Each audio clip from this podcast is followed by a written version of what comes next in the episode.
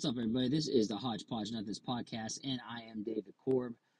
Well, guys, that game last night sucked. Uh, Pirates lose 11 3. Um, really, just a game that they were in it, and then the bullpen just really crumbled towards the end. Um, but uh, yeah, let's just get into it. Suwinski, that, that home run, that first one, man, it was just a little high and outside, and he, he took it, and it just kept sailing, went over the center field fence.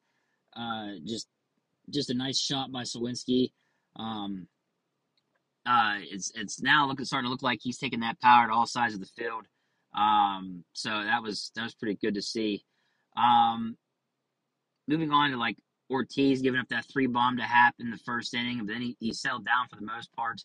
Um, but that that three on bomb hurt. He was ahead in the count one two, and and and Happ drilled his two seamer. You could see his two seamer started to drift uh, over the plate and and and Happ drilled it to uh, to right field.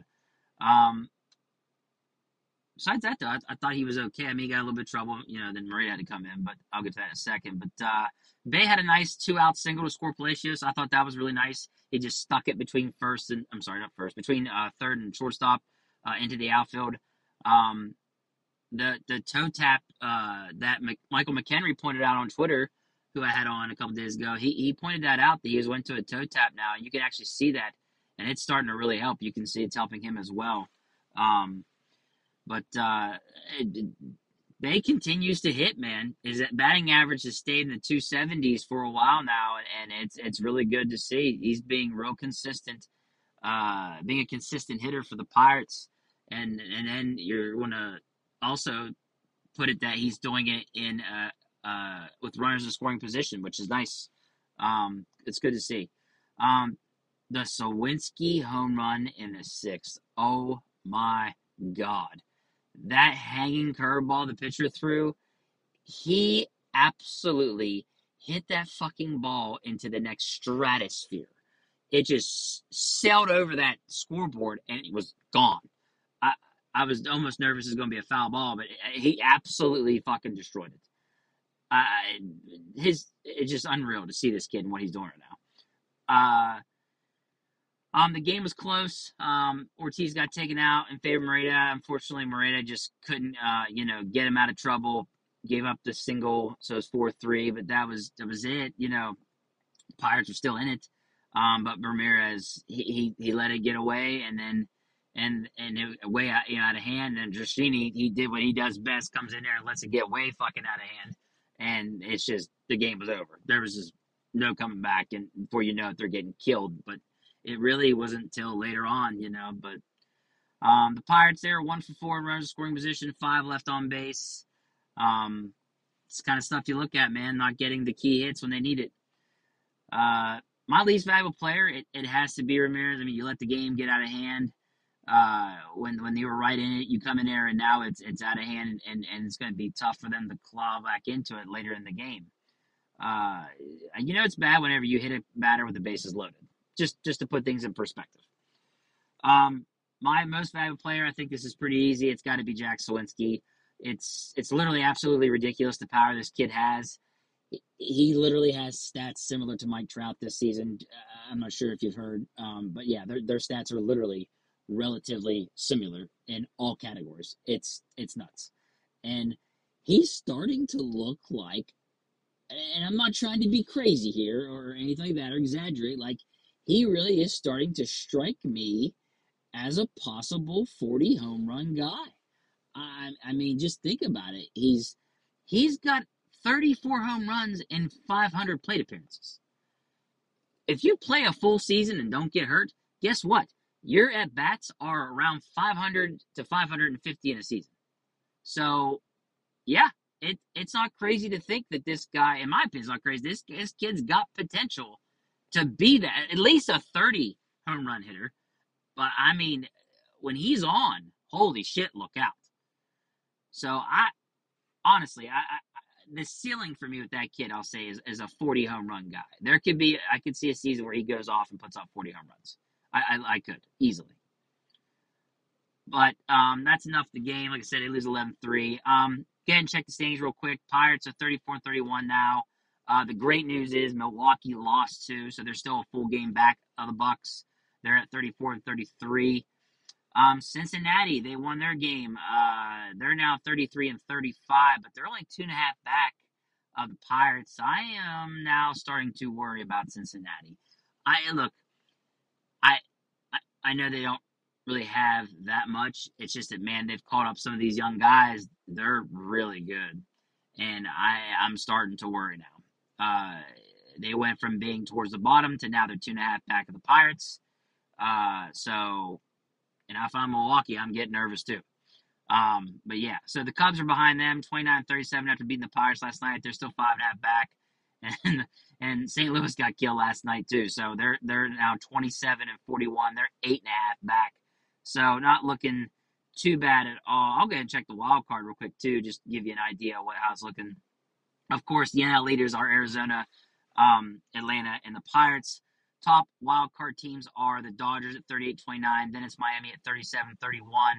Then it's San Francisco Giants at 35 and 32. Then Milwaukee on the outside looking in at 34 33 as we speak. Philly 33 34. Then Cincinnati. Um, so yeah, since he's actually got plenty of time, they're right there too. So uh, things things are gonna get interesting here this summer, and I'm, this is exciting. I mean, we've been waiting years for this. Like, I, I'm glad to see this kind of thing. We're gonna have an actual go at it with within the division. This is what we want. Like, been waiting forever for this, and it's just good to see. I'm excited. This summer's gonna be really fun.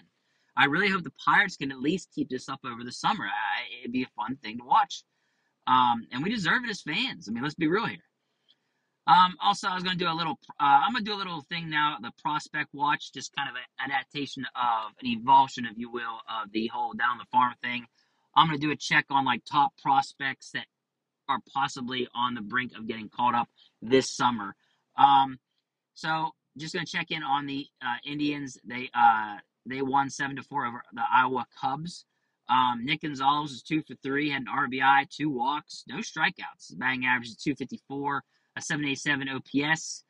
Henry Davis, one for five with a uh, a home run, an absolute blast to like uh, left center. Uh, good to see him already at AAA hitting home runs. Uh, Endy Rodriguez though went 0 for 4. His batting average is 246 now with a 717 OPS. Andujar had another hit, batting average 344. His OPS is a ridiculous 1.004. Um, Cal Mitchell for four. Uh, Jared Triolo was three for four. He had a double. He had a home run. Uh, let's see here. What else? He had how many RBIs did he have? He had one RBI, only one strikeout, two runs though. Uh, you know, he's another name that doesn't get brought up a lot by people because he plays third base, and as we know, that's kind of taken right now. But man, if, if my man can play anywhere else, he if he gets this hot, his batting average 266 right now, and his OPS is 764. But he's a name that maybe we should keep an eye on for, for sure as well. Oh, as far as pitching prospects go, Priester went 6.2 innings uh, and only gave up one earned run, two runs, and then uh, four walks with five Ks. He lowered his, his ERA to uh, 4.29.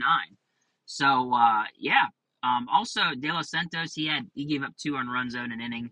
And then Molozinski got the save. He had one walk, one strikeout, gave up one hit. His ERA sits at 316. So that's going to be that for the uh, for the checking in on the top prospects. Um, and well, guys, I'll go ahead and do a preview for you too on the next game here. Uh, it's going to be 8:05 game. It's going to be Oswaldo Bido. He's getting he got caught up, and he's going to be uh, taking on Drew Smyly, a lefty for the Cubs. Uh, in 13 games, Smyly's 5 and 4 with a 327 ERA. He's been doing really good for it, looks like. 71.2 innings pitched, 61 Ks, and a 116 whips. Looks like he's had pretty good control. Uh, not a big time K guy, if you will, but uh, looks like he's doing really good for the Cubs. Um, so I'm interested to see what he can do. Uh, I already gave you the stats before on Oswaldo Bido down in AAA not that great. I think he had a 4.55 ERA. Um, had a high uh, uh, K per nine ratio though. Uh, so I'm interested to see what this kid can do. I, I, I don't, you know, my my expectations are not high. I'll be honest with you. Uh, technically, he, he struggled his last couple times at AAA. Um, it, the last couple games he played and just didn't do that well. I, you know, I, I'm maybe we get lucky here. I'm not sure if they're going to utilize him as an opener. You know, maybe a one-two punch with him and Contreras. I have no idea.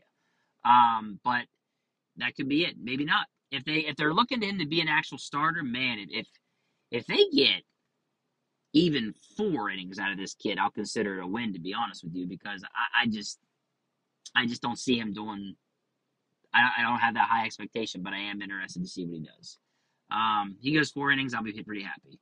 That you know, because in strategy wise, you can bring in Contreras and have him go two innings, right? Two, three innings maybe, and then go from there. But but they are facing a lefty, so we should see Rodolfo Castro get the start, and uh, definitely Connor Joe again as well. Both those guys do a lot better against lefties, so should definitely expect to see those two. Should get Kutch back in the lineup. Um, I'm not sure what other route they could go uh, other than Palacios go to right and they, they put Joe at first because um, Santana has been really struggling hitting the ball lately. Um, just it's just something to maybe look at possibly doing. Uh, but yeah, they're not they're gonna have it easy tonight. They're facing uh, Smyly, so and that's that's no easy task. But uh, but all right, guys, that's all I got for today. Let's hope they can pull it off tonight. Um, it's to be rough if they don't. Um, but all right, uh, if you'd like to subscribe to the podcast, just uh, please uh, hit the plus button or the follow button on a uh, major podcast network. Uh, if you do it on Spotify, I'd really appreciate that. Um, don't forget, I'm also on Steelers Sanctuary podcast with David Beer of uh. Um, we'll be doing a new episode here soon. But that's all I got, guys. Take care. I'm out.